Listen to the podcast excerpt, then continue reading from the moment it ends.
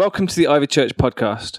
For more podcasts and information about Ivy Church, go to ivychurch.org.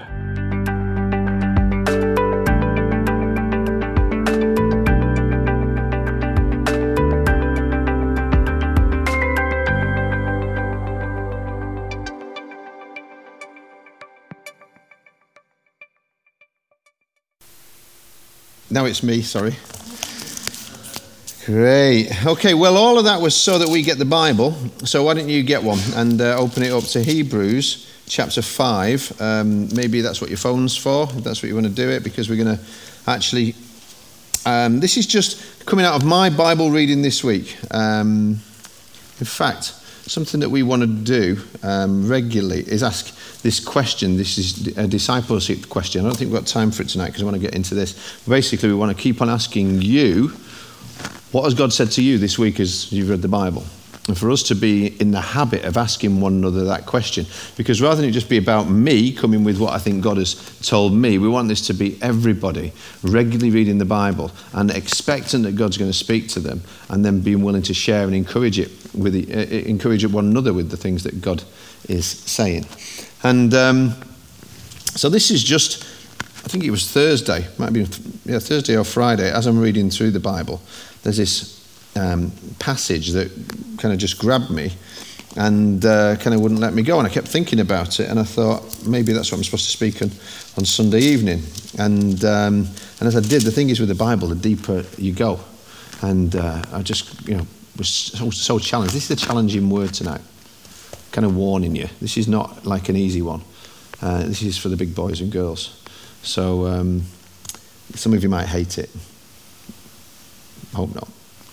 Anyway, Hebrews chapter 5. I'm going to go from verse 6. As he also says in another place, you are a priest forever according to the order of Melchizedek, who, he's talking about Jesus, in the days of his flesh, when he'd offered up prayers and supplications with vehement cries and tears to him who was able to save him from death, and was heard because of his godly fear. Though he was a son, yet he learned obedience by the things which he suffered. And having been perfected, he became the author of eternal salvation to all who obey him, called by God as high priest, according to the order of Melchizedek, of whom we have much to say, and it's hard to explain since you've become dull of hearing. Now we're going to pause there on that, because we're going to pick through the rest of this passage, but I'm not going to show you on my Bible because I've done the work. I asked you to look at your Bible. So if you carry on, you'll be able to read it. Otherwise, you'll just have to listen to me. Okay? Because now we're going to go into verse 12. For though by this time you ought to be teachers, you need someone to teach you again the first principles of the oracles of God. And you have come to need milk and not solid food. For everyone who partakes only of milk is unskilled in the word of righteousness, for he is a baby. But solid food belongs to those who are of full age, that is, those who by reason of use have their senses exercised to discern both good and evil. Chapter 6. Therefore, leaving the discussion of the elementary principles of Christ, let us go on to perfection or maturity, not laying again the foundation of repentance from dead works and of faith towards God, of the doctrine of baptisms, of laying on of hands, of the resurrection of the dead, and of eternal judgment. And this we will do if God permits. I'm telling you what's happening. Some people are reading this now and you're already kind of thinking, phew, I'm like lost. And that's really tough. And the danger is you'll switch off and you'll think, this is too tough for me.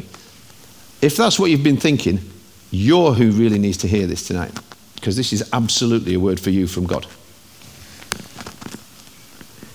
The writer to Hebrews is talking about Jesus. To be honest with you, that's all he does, all the way through. He's just telling us how in days gone by, God spoke to people in different ways, various ways, but now he's spoken to us finally and fully in Jesus Christ, his son. He's sent his son so that we don't have to guess what God's like. He's come. And then he wants to tell us time and time again how much greater, how much more wonderful Jesus is compared to every other religious leader you can think of, any other figure in history that you might ever think of, any philosopher that you could think of.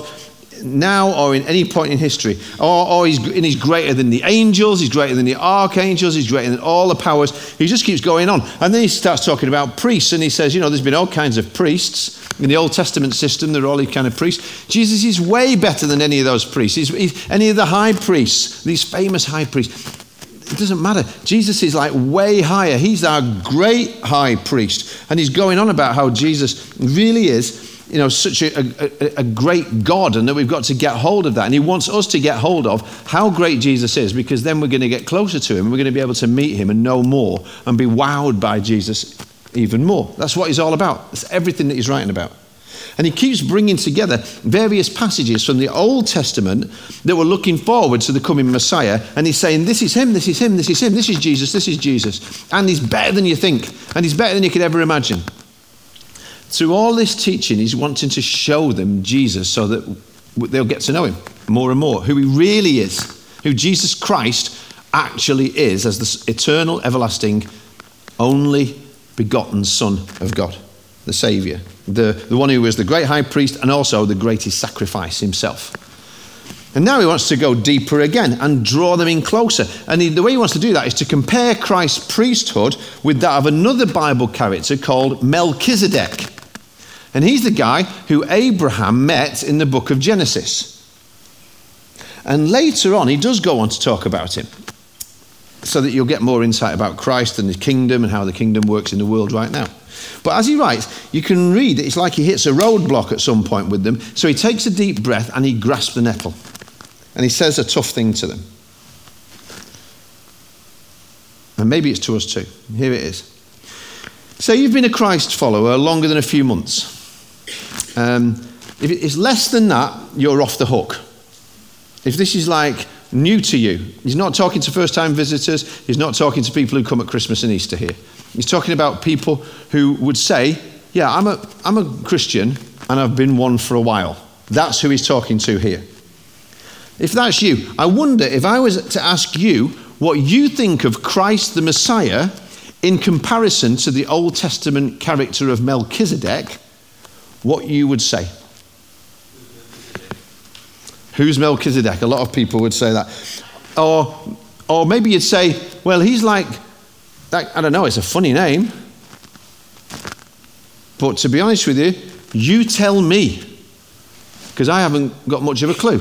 Your job, my job, is to tell you. And this isn't your fault. This is the fault of the church.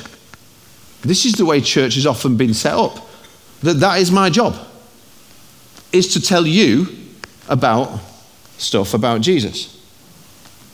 But according to this, if that is you, if actually you're like, I've got no idea what this Melchizedek stuff and Christ is all about at all, and you've been coming to church for any length of time, according to the Bible, not according to Anthony Delaney, according to this passage, I say, if you're not just brand new, just done the Alpha course and still checking this out, this would say, that's a problem. It's a problem. Because it seems you should know something. Sorry, go back to the other one. Put the first one on. Yeah, you should know something about Melchizedek. It's like, I want to tell you this stuff. I've got so much to say about Jesus to you, but it's going to be hard, because actually you shouldn't just know about this stuff. According to this, you should be able to teach about it. That's what this says. You just don't believe me. Look at the passage. Hebrews' major theme, again, is how Jesus is greater, how he's far superior to anybody and everything. And now he's writing about the time when Jesus went into the Garden of Gethsemane and he prayed the night before he went to the cross to save us, how he was crying out to God, if there's any other way. You know, I don't want to drink that cup that's full of your judgment on sin. But then he says, not my will, but your will be done, Father. And he's counting the cost of what it would mean for him in complete obedience to die for us, who are often completely disobedient, to save us. Who, in the days of his flesh, in other words, in the time when Christ, before he went back to heaven, when he had offered up prayers and supplications with vehement cries and tears, Jesus wept in the garden, to him who was able to save him from death and was heard because of his godly fear. Though he was a son, yet he learned obedience by the things which he suffered. And having been made perfect, that's such a mystery. How do we get to the bottom of that? He became the author of eternal salvation to all who obey him, called by God as high priest according to the order of Melchizedek, of whom we have much to say and hard to explain, since you have become dull of hearing. See, this writer is saying, I wanted to enter into a deeper study of the heavenly priesthood of Christ. I wanted to talk to you about that, but I've got a problem. The way the Message version ends the passage is like this. I have a lot more to say to you about this, but it's hard to get across to you since you've picked up the bad habit of not really listening. See, the problem was not that he was a dull writer, but he had dull hearers. That's the word literally he uses. The people, he says, have become dull of hearing. And as a result, they're going back to being babies. They're lacking discernment for themselves. He says they don't even know right from wrong. See, that's what babies are like, isn't it? Children don't know right from wrong. That's something you're supposed to learn as you get older. But he says they don't know that, much less are they able to teach other people. But they should be able to do so, according to this. He says they've got stuck in the basics, and they keep having to have the basics being told to them over and over again. It's like they never finally get it. So tell me again, tell me again. And it's taken him a while to get there. The writer of Hebrews hasn't just come out and said this, but he's actually implied it. If you look through the New Testament, through the letter, you're going to see that he's implied it a few times, that there's something wrong with the people that he's writing to, who say they're Christians, but actually it's the kind of followers that the church is producing that there's a problem with. In chapter 2, verse 1, he said, pay close attention to the message you've heard, lest you drift away. In chapter 3, verse 8, he says, do not harden your hearts like Israel did in the wilderness. In chapter 3, verse 12, he said, take care lest you have an evil heart of unbelief. In chapter 4, verse 1, he said, fear lest you fail to enter God's rest. In chapter 4, verse 11, he said, be diligent to enter God's rest, lest you fall by disobedience. Now, that word diligence is really important, because actually it's the opposite of dullness. See, we know for sure that that's the case, because the word dull, you could translate it as slow or sluggish. And it's used just one other time in the New Testament, in Hebrews chapter 6, verse 12. So if we were to open our Bibles and skim through and get to chapter 6, verse 12, chapter 6, verse 11 and 12, you'll see what the opposite of dullness is. If we can look at that one, please, Ranjit. You see what the opposite of dullness is. And it's got nothing to do with how clever a person is. Chapter 6, verse 11 and 12, have I got that one on there? Yeah, keep going. Oh, I thought I'd done this one. Chapter 6, verse 11. I've not got that one on the slide for that. All right, close your eyes, I'll read it to you. We want each one of you to show the same diligence, so as to realize the full assurance of hope to the very end, so that you may not become sluggish. That's the word for dull that we just looked at. But instead be imitators of those who through faith and patience inherit the promises. So according to this passage, the opposite of dullness, the Greek word there behind it, isn't a lack of intelligence. It's got nothing to do with how clever you are. It's how switched on you are, which is different. It's how eager you are. It's all about desire. It's all about, they've got a lack of fervour. They're not that interested. You could literally translate that word sluggish as no drive. They've got no drive to do anything about the things that they're hearing. That's their problem. And so they're stagnating. They're lethargic. They're like, and that's why they're not advancing. They're not taking on anything new. And they certainly were not passing anything new on to anybody else.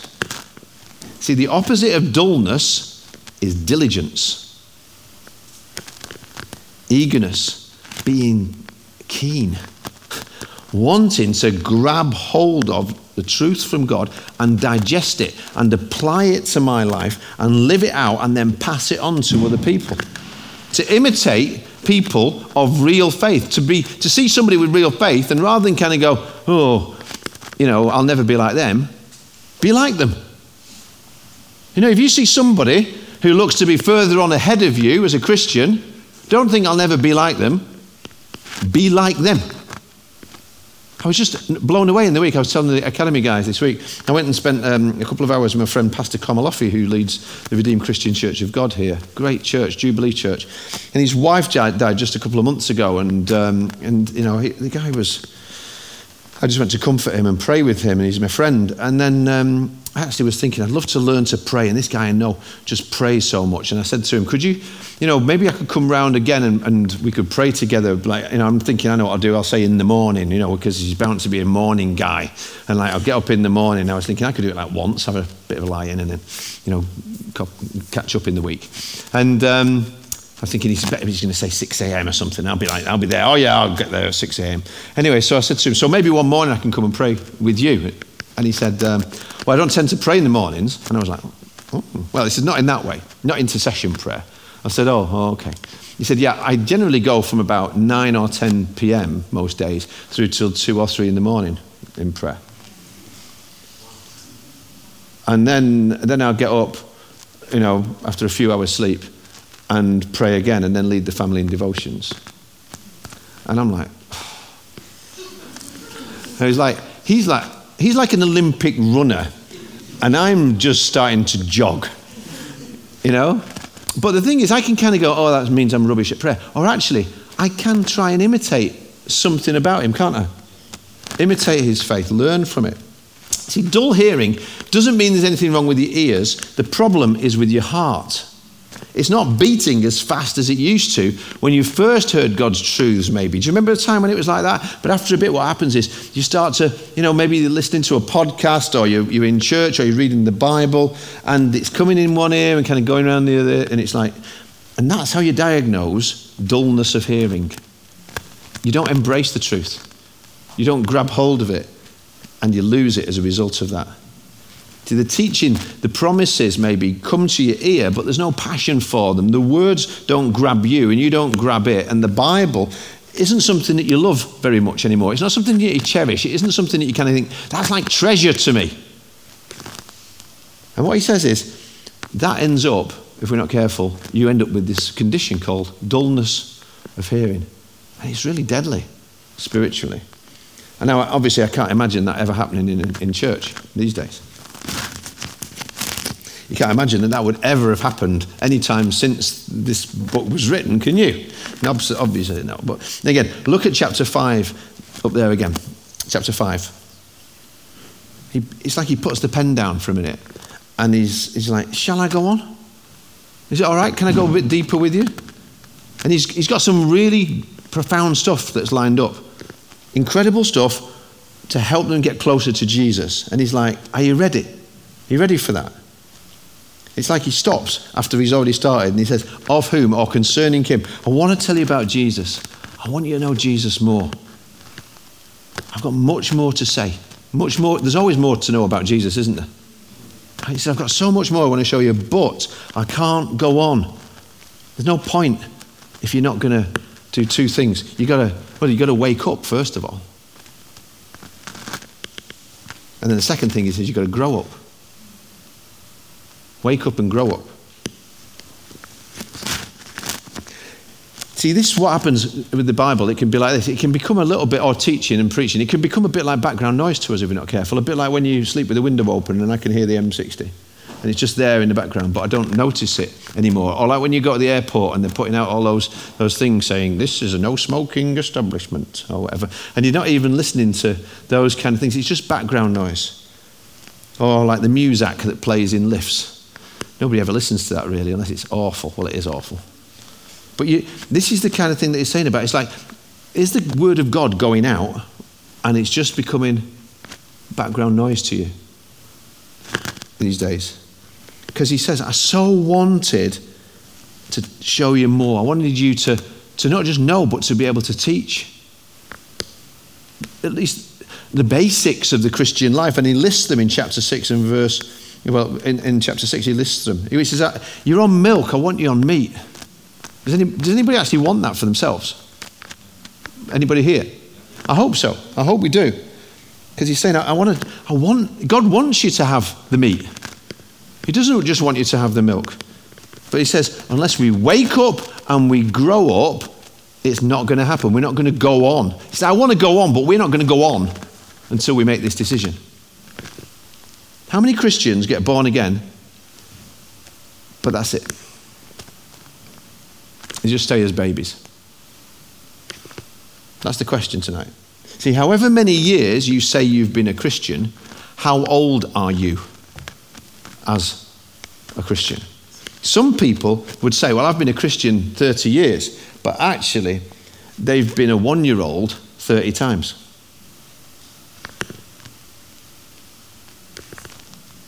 How do you know if that's you? Verse 12. For though by this time, the word there is chronos, that's the word here for like calendar, ordinary time. It's like, how many weeks, how many months, how many years do you say you've been following Jesus? And as I say, he's not addressing first-time visitors here. He says, you ought to be what? Teachers.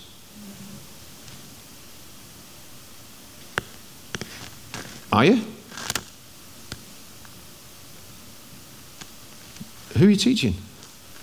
Instead, you need someone to teach you again the first principles of the oracles of God, and you've come to need milk and not solid food. For everyone who partakes only of milk is unskilled in the word of God, for he is a babe. But solid food belongs to those who are of full age or mature, that is, those who by reason of use. The word there in Greek is hexios, it means habit. By habit, you're thinking, you're studying, you're engaging with the Bible. You're not just waiting for somebody else to tell you about it, you're doing the stuff yourself. Therefore, by that kind of habit, you have your senses exercised to be able to discern between good and evil. That's what maturity is, isn't it? Knowing right from wrong. The first evidence of it. God says these people are babies, nepios, infant children, because they still live on milk. They haven't weaned, much less learn to feed themselves, definitely not learn to cook for others. People say, I think I want to go to this church or that church because I just want to be fed. Or they leave a church saying, I wasn't being fed there. Wow, wow, wow.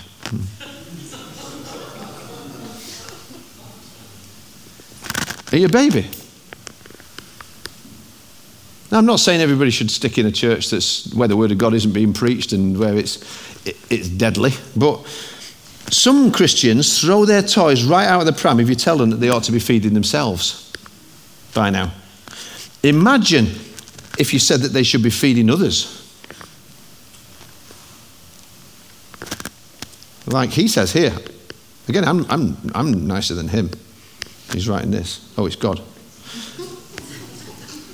And the truth is, this is often actually not really their fault, because it's been the church's fault too, the way we've ended up doing church. See, that Reformation was great, but it didn't go far enough. The church didn't take it far enough because it kept an old model of doing church. It changed how we view the Bible and salvation, but it didn't change how we do church and how we think of church. So we retained ways of doing church, which are all about a priest up at the front who delivers the stuff, and instead of it being about us receiving the mass, it ends up with us receiving a man giving the message and everybody else receiving it. And we've set up churches to be like a nursery where people actually don't grow up for themselves, instead of teaching them to be teachers. That's what we should be aiming at. We've developed a kind of codependency. It can happen in church. It happened to me as a preacher, because you need somebody like me to teach you, and I need you to validate me as a preacher by listening. Even if it just went in one ear and out the other, at least there's some of you here. Bishop N.T. Wright writes about this in his commentary on Hebrews, and he says this about this passage. He says, this can happen in churches, even with people who, I quote, are highly intelligent in other areas, who work in demanding professions, who read seriously and would be ashamed to not know what was going on in the world, but hardly making any effort at all to learn what the Christian faith is about. who Jesus really is, what Christians have and should believe about God and the world, what the Bible contains, how individual Christians fit in, and how their lives and thoughts should be transformed by the power of the gospel. He says, there are many places in the world where there is a great hunger to know all these things, an eagerness to grasp and take in as much teaching as one can. Some Christians are indeed ready for solid food, but I deeply regret that in many churches in Western Europe, it seems the most people can be persuaded to take on board is another small helping of warm milk.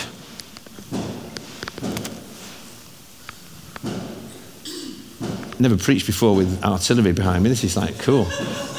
Remember, the writer of Hebrews is writing to people here who are Christians. Born again, they recognize the ABCs of the gospel, but that's as far as they got. They knew enough to get themselves saved, but not enough to be able to teach anybody else.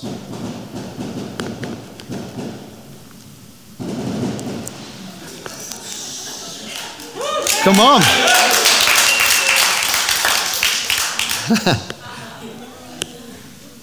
He says, you know, and you could think, well, it's not enough. Am I preaching some kind of doctrine by works? No, I'm not. You know, he's saying, well, isn't it enough, though, that I'm saved and that I'm born again and I'm going to go and be with Jesus and all of that kind of stuff?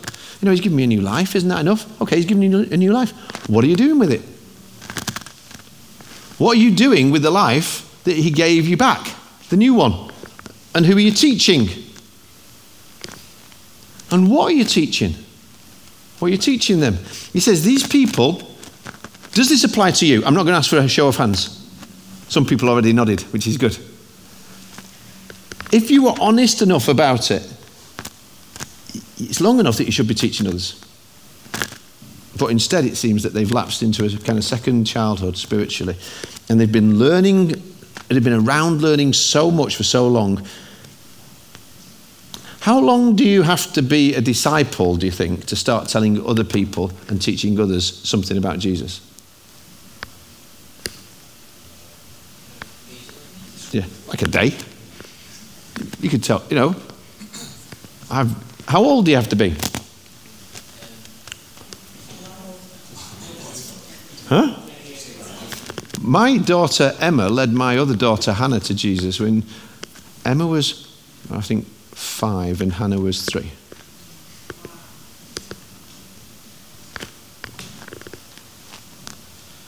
You know, you can pretty much start when you want. You don't have to learn loads more stuff to be able to do this. We've just got to make the decision. Nick Duffy, who works with and for Ivy, but also for lots of other churches, who's just getting out on the street, telling people about Jesus and helping to disciple them. We were in a little conversation with him the other day, and he was telling me about a guy who recently became a Christian from a complete atheist background. Nick just saw him standing outside his house, having a smoke, and he got chatting to him, and he asked him what he thought about Jesus. He said, I'm an atheist. He said, yeah, but what do you think about Jesus? Ended up having a bit of a conversation with him and saying, on what basis would you say you're an atheist? And how do you know you dismiss Jesus? On what basis? Do you want to look at some stories about what Jesus said and did in the Bible? Yeah, okay, I don't want to discount anything offhand. Within a few weeks, this guy gives his life to Jesus and becomes a Christian and immediately starts telling his friends and his family and his counselor and everybody at work all about Jesus and how he's discovered about this amazing thing about Jesus and who Jesus is. He's telling everybody. And then he joined a church, it wasn't ours, but it could have been, and went to a house group and immediately stopped telling everybody about Jesus. And I said, well, why is that? Is that because he didn't feel like he knew more than the people around him, and they all knew more than him or whatever? And he said, no, it's because none of them did. If you were in that house group, would he be able to say that about you? If I was in a house group, would he be able to say that about me? See, we have here a New Testament instruction. It's actually an admonition. It's like a bit of a telling off, isn't it? Zoe, I went for a walk with Zoe. She said, what are you going to talk on tonight? I told her, she said, well, you're basically going to tell everybody off. I said, no, not really. Hope not. I hope it's not that. It's I think is what he's saying. He's not just, what I want us to get is he's not addressing specific people, specific leaders here. He's actually addressing everybody in the church. He's like, you should all be doing this. And if the church had got hold of that and had realized that, we'd have a completely different church, wouldn't we? If we realized that the expectation on every single disciple is that they would be a disciple who makes disciples and that they would be able to teach the stuff that they were learning to other people too, we would have revival on our hands in just about every kind of church that you could think of. If the people were coming to the church eager to learn, not just eager to learn for themselves, but eager to teach, to pass on whatever it was that they were doing with some other people, to teach other people, look out. But he says they just keep going over the ABCs and the 1, 2, 3s, and as a result of that, they become unskilled in the word. That's the word that he uses. And he carries on in the next chapter now, in chapter 6, verse 1. I'm nearly done. Therefore, leaving the discussion of the elementary principles of Christ, let us go on to maturity, not laying again the foundation of repentance from dead works and of faith towards God, of the doctrine of baptisms, of laying on of hands, of resurrection of the dead, and of eternal judgment. And this we will do if God permits. How long have you been a Christ follower? Everybody shout out. 15 years. Is it long enough? Is it long enough to teach somebody something? Yes. Sammy already got up and taught us something. Straight at the beginning of the service, didn't he? Yeah. About the fire of God inside of him, the Holy Spirit inside of him. How deep have you gone in God's word? Or are you still unskilled in it? Again, this isn't about how much education that you had. Have you discerned? Have you learned to discern between what's right and what's wrong?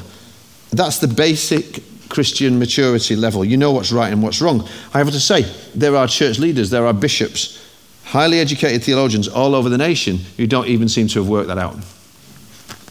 Yet somebody with a very basic level of education but a high level of obedience will perform miracles for Jesus because they just believe what this actually says. Are you still a baby? You're still living on the milk? Or are you maturing? Are you starting to chew over the meat of the word for yourself? Because of daily use. That's what the word is here. Just habits of reading, thinking about, praying, writing it out, whatever else it is that helps you do it. Do you know the foundations of the faith, the elementary principles, he calls them? It's like, this is like elementary school. You read through those kind of things, you go, oh, that sounds really deep. Actually, he's saying, like, this is nursery school stuff. You should be teaching this, because this is all pictures. You know, you get the kids, first of all, before they can read, you give them pictures, don't you? Well, this is all pictures from the Old Testament, actually, that Christ fulfills in the New Testament. That's what he's showing them. And he lists these things. And he's saying, if you don't know enough yet to start to teach these things to others, you need to do some homework. And the 6 items on the list, they all go back to the Old Testament, but they're fulfilled in Jesus. Do you know how? Do you know how that works? Some Christians say, I never read the Old Testament. I don't like the Old Testament. God likes the Old Testament. That's why he got it written. I don't like the God of the Old Testament. Same God. Stop being a baby.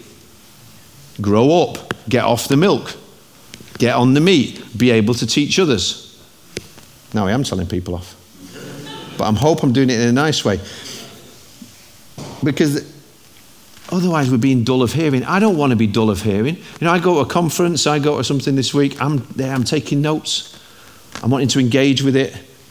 I'm thinking, how do I apply this stuff in my life and in my family and in my church? I don't want to be dull of hearing.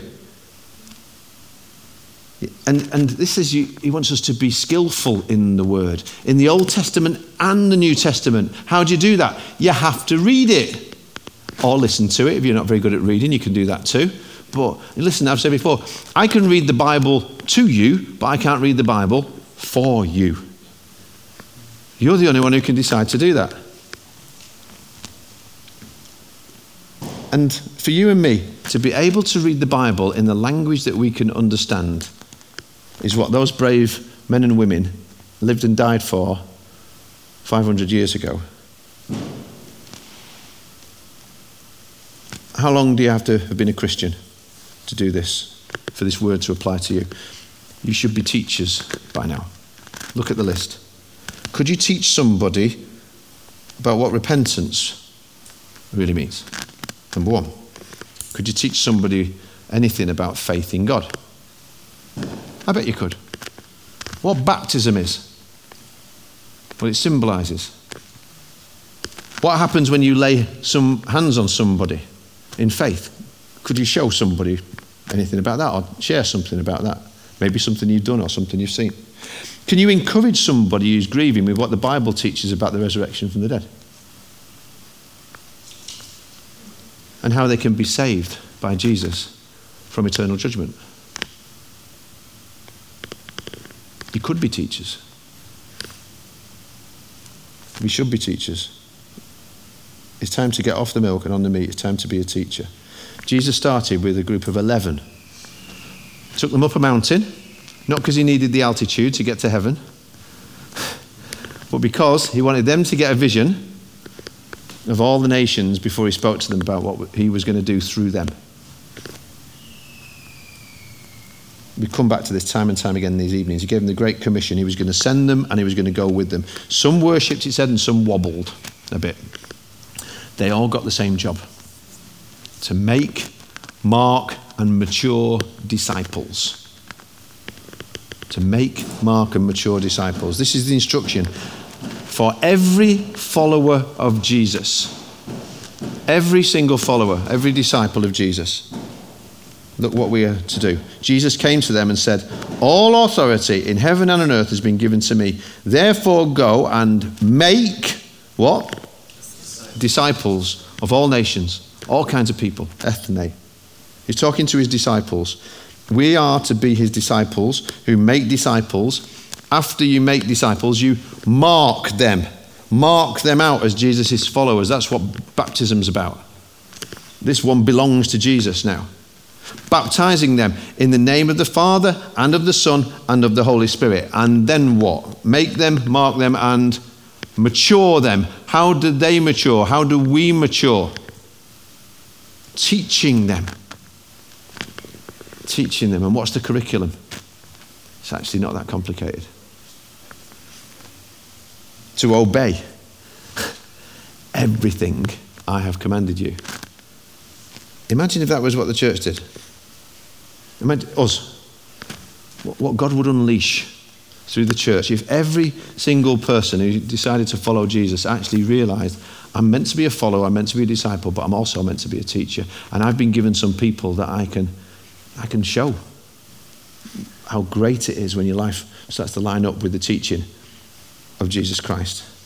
If we got off the milk, started to munch the meat, to become disciples and makers and maturers of Jesus Christ, if we were teachers. Should we stand? Band are going to come up. One way you can grow in this stuff is if you come along to launch in a couple of weeks' time. We've still got spaces for people to come to that. If you're interested, I'm going to be talking about this. This is basically, I think, going to be one of my talks at launch about how we want to be the kind of churches that make disciples who make disciples. Next Sunday evening here is another opportunity. We've got an incredible speaker who's coming over for launch called Jossie Chacko. He's an Australian Indian guy who is planting churches all across India, Bangladesh, Pakistan, all the tough places, North India, and he's got this crazy vision, and he's a brilliant speaker. He's speaking at the Willow Creek Leadership Summit just last year. So we've got him coming next Sunday evening, so come along to that. A week on Tuesday, we're going to be at the Victoria Warehouse, and we've got another opportunity for you to pray together for Europe. We've got Jossie Chacko, another guy from Sweden, who's going to be leading us. We've got Andy and the band, and we've got Rivers and Robots, who are a great worship band too. We're going to be there, and you can still book onto that. I think they said that the tickets have gone, but you're nice, so you can email the office and we'll sort you out. And another one is the Floyd Woodrow thing that we talked about before. See, this is a great thing for you to bring somebody to who's not yet a Christian even. Somebody from work. Because lots of people want to figure out their life and where it's going. Floyd Woodrow, I read this book, and he said that before, when he was he's a major in the SAS, but before, when he first joined the army when he was a soldier, they gave him a compass before they gave him a gun. And they said to him, you know, wherever you go in the world, whether you're up a mountain or in the desert, you're going to, this thing is going to guide you, and you have to work out what's your North Star, what's your direction. You could do this for your individual or as a company or whatever. Then what's S, what's your North-South strategy? What's your plan to get there?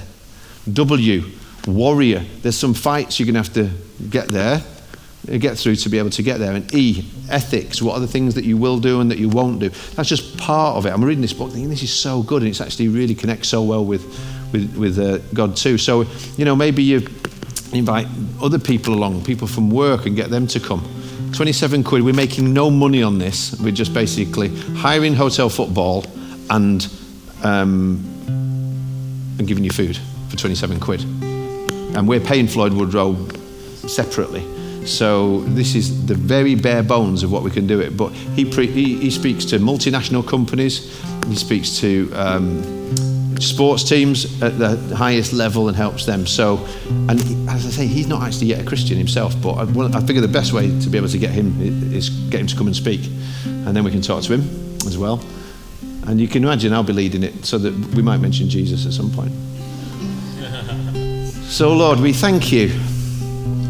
I thank you, Lord, that actually I really don't believe this is a message that's meant to in any way bring anybody and condemnation, because that's not of you. But Lord, if there's conviction, then we welcome that, because Lord, that means your Holy Spirit is ready to have us step up into more of what you've called us to be a teacher, to be one who helps others. If you're willing to do that, if you're kind of saying to God, just seriously, I want to start to be somebody that you could use more and more to help other people mature in you, and that starts with me more and more maturing, spending more time perhaps reading the Bible and praying and discussing it with other people and going deeper into the Word, whatever that looks like for you. You know, we never stop growing. Just put your hand on your heart if that's you and you need this to be a kind of a spiritual thing between you and God, a commitment. What's he saying to you to do? Some people start to think about maybe WTC in September next year. It's a great way to grow, go further and deeper. For others, it's more about just finding a one or a two that we can meet together with regularly and say, let's get together. Let's get together with Jesus and the Bible, and let's discuss what he's saying to us. Let's grow together and teach one another how to obey. It's not just for knowledge, it's teaching for obedience is what we're after.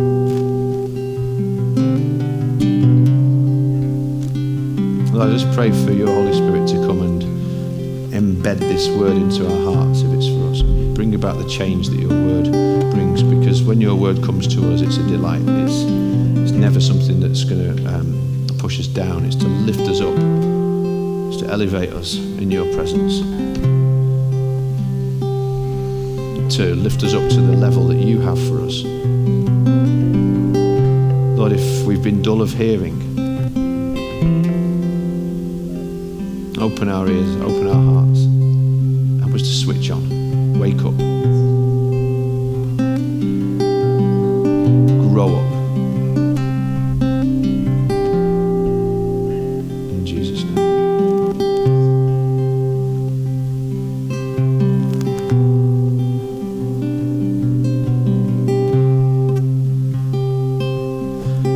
Say too, I just get a sense that for some people, I'm kind of apologising on behalf of the church. If this church or any other church, the Church of Jesus Christ, hasn't represented him well, and if you've not heard this before or not felt this before, that actually you're called to this, then I'm sorry that that's been the case. But please take tonight as being your permissioning and your commissioning to be able to increase your sphere of influence for Jesus in your workplace, among family, neighbours, friends, whatever it is, to be able to teach them to obey, to know that this is is for you. You ought to be a teacher. And he'll help you to be one.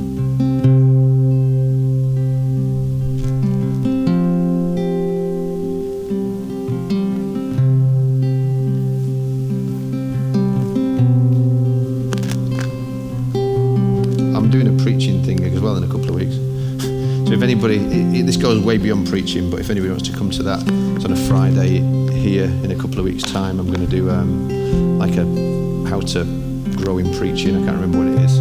I'll tell you at the end. 24th of November, apparently. Thank you. Thanks for listening.